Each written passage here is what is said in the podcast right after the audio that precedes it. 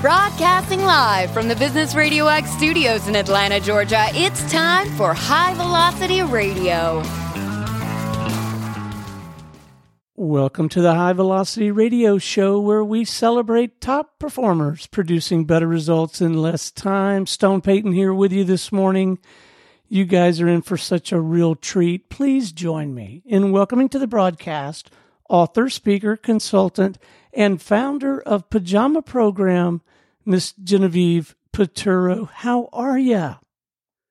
I'm great. Thank you for this invitation, Stone. Well, I am delighted to have you on the show. I got a ton of questions. We won't get to them all, but I'm thinking maybe a good place to start is if you could share with our listeners mission, purpose. What are you really out there trying to do for folks? Well, you know, I never no one ever asked me what my purpose was, or no one ever suggested I might have one and consider it when I was thinking about a career.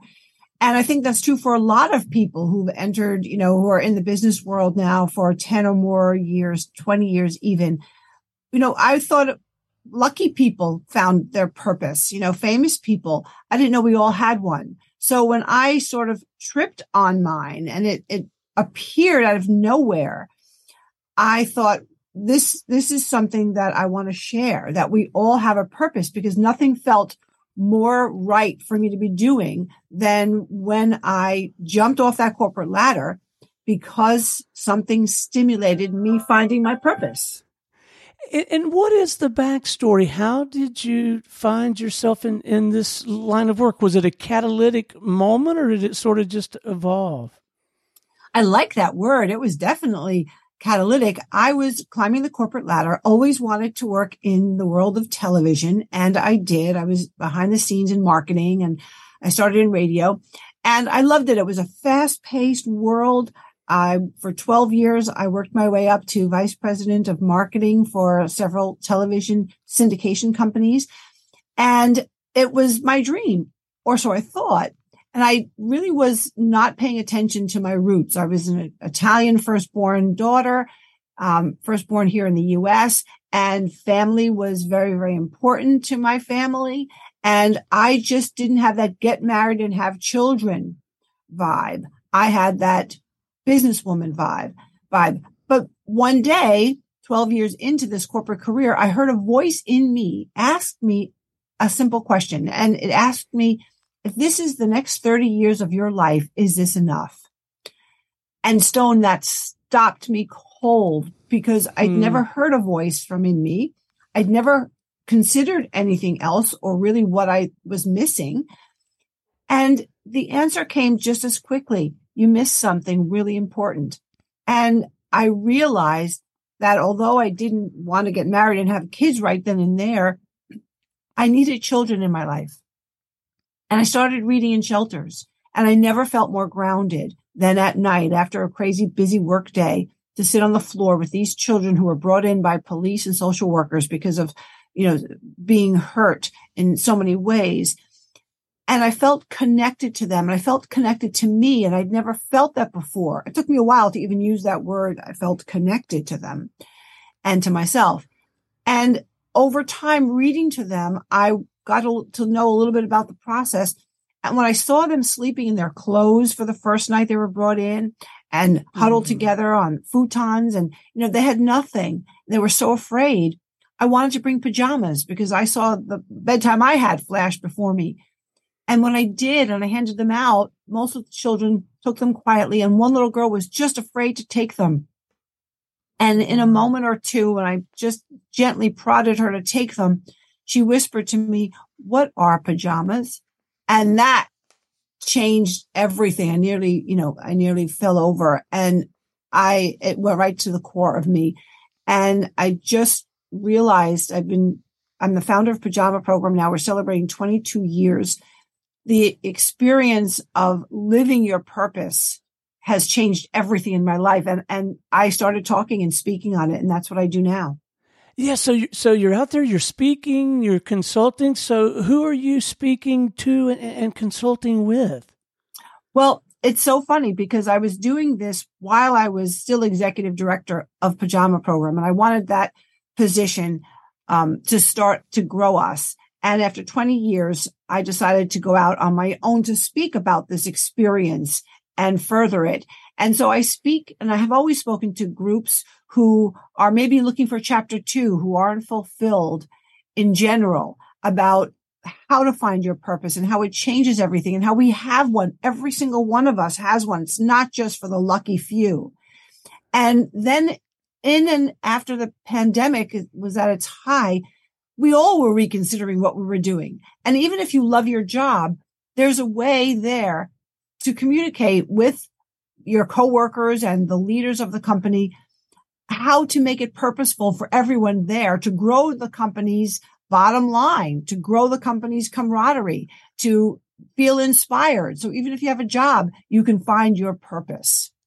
It, it must be, it, it's got to be incredibly rewarding work you know, yes, rewarding. I don't even, there's got to be a better word than rewarding because you feel like you belong exactly where you are. You feel like you are in the right skin. You feel like there are forces outside of you that are supporting you. The right people come. Now, when I started a pajama program and I jumped and left my job, I had, I had very little. I was not a saver.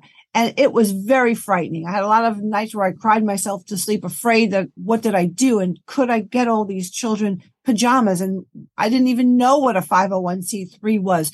So I did it, um, you know, I did it in, in a way that probably wasn't easy. And I coach people on both, you know, how I got through that and how to do it a little with a little less stress. Um, but you, you still always feel like you are where you're supposed to be and you will get through it. There's just that knowing when you're on your purpose. So how does the whole and, and I recognize that that this is a nonprofit pursuit, but uh, I still think this applies. How does the whole sales and marketing thing work for for an organization like yours? Like how do you get a chance to get to do the work?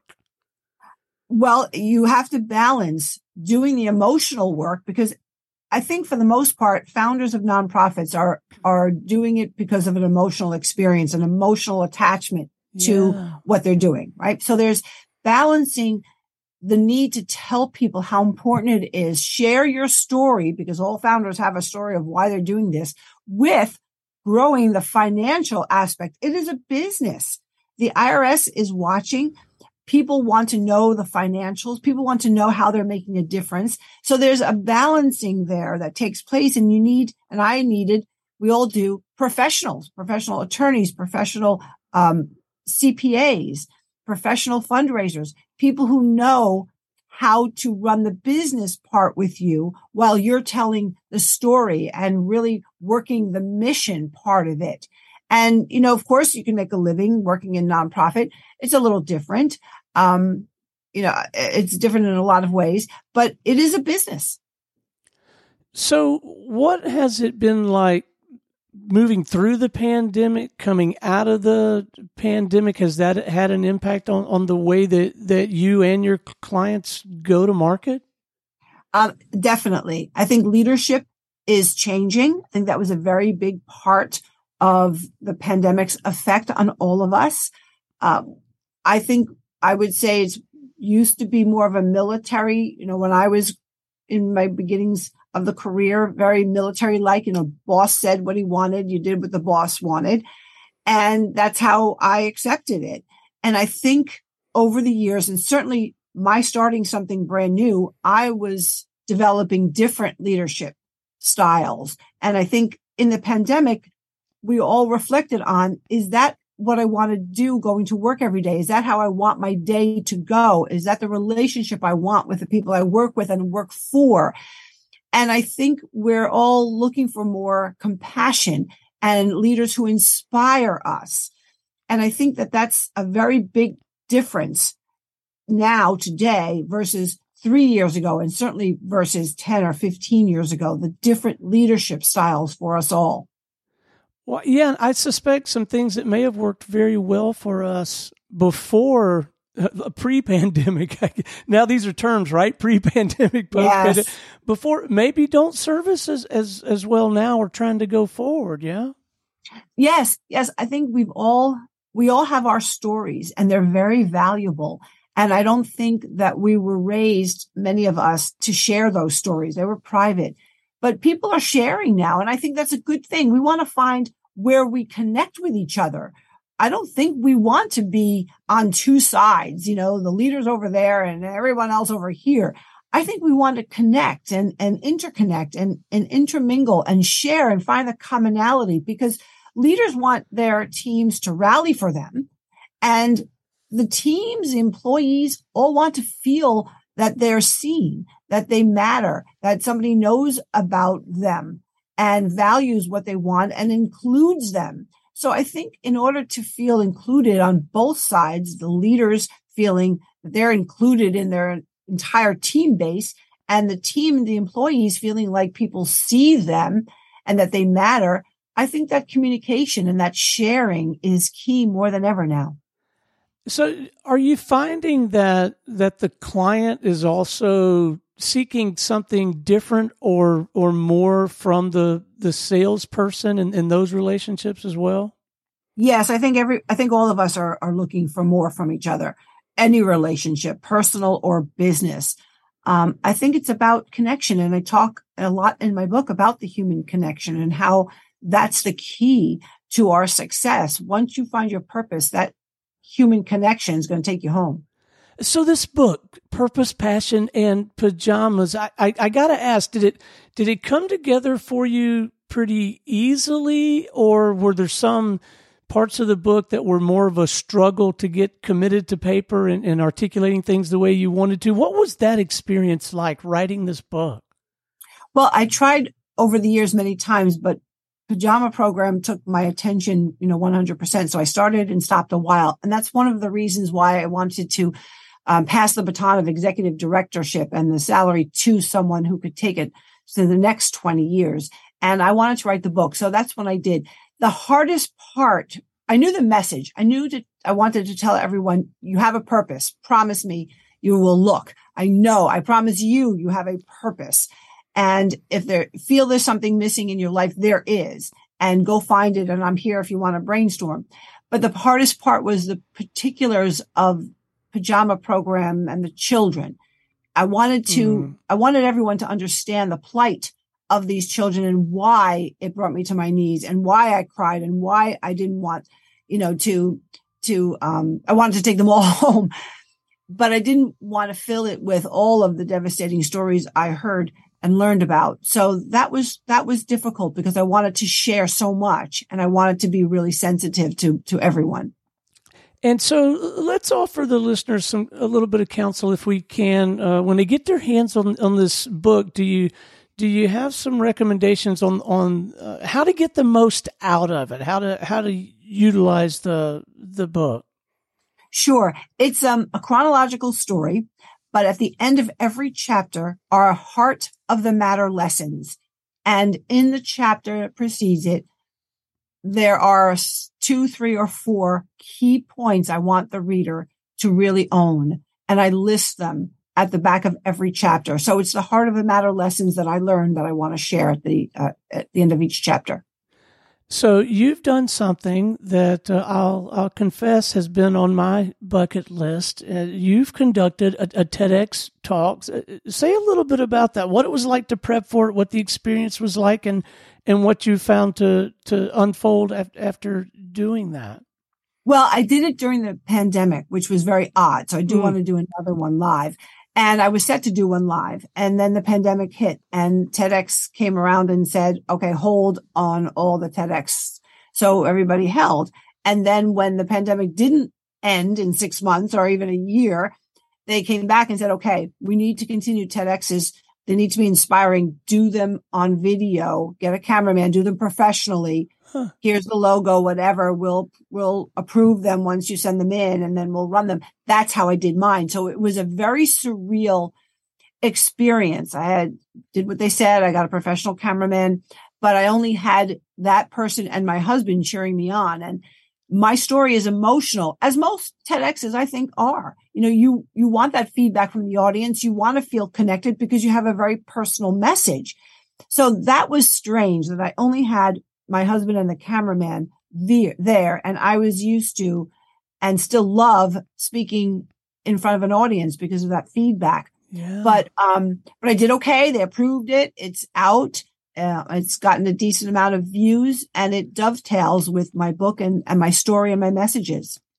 Uh, you are so well accomplished and, and your and your passion for the, for the work it, it, it just it really comes through uh, did, did you have the benefit of one or more mentors in your corporate career and or as your entrepreneurial uh, journey w- was unfolding did did you get a chance to work with some mentors that helped you navigate some of that terrain I did. I did. I had a couple of them, but um and I had a very good one and constant one whenever I needed her in the nonprofit world when I started that. But early on, somebody gave me the best piece of advice that I give people because we all struggle when we're trying to grow ourselves and our careers, right? We're all trying to do that for the most part. And in addition to one person telling me get paid on time, no excuses from anybody.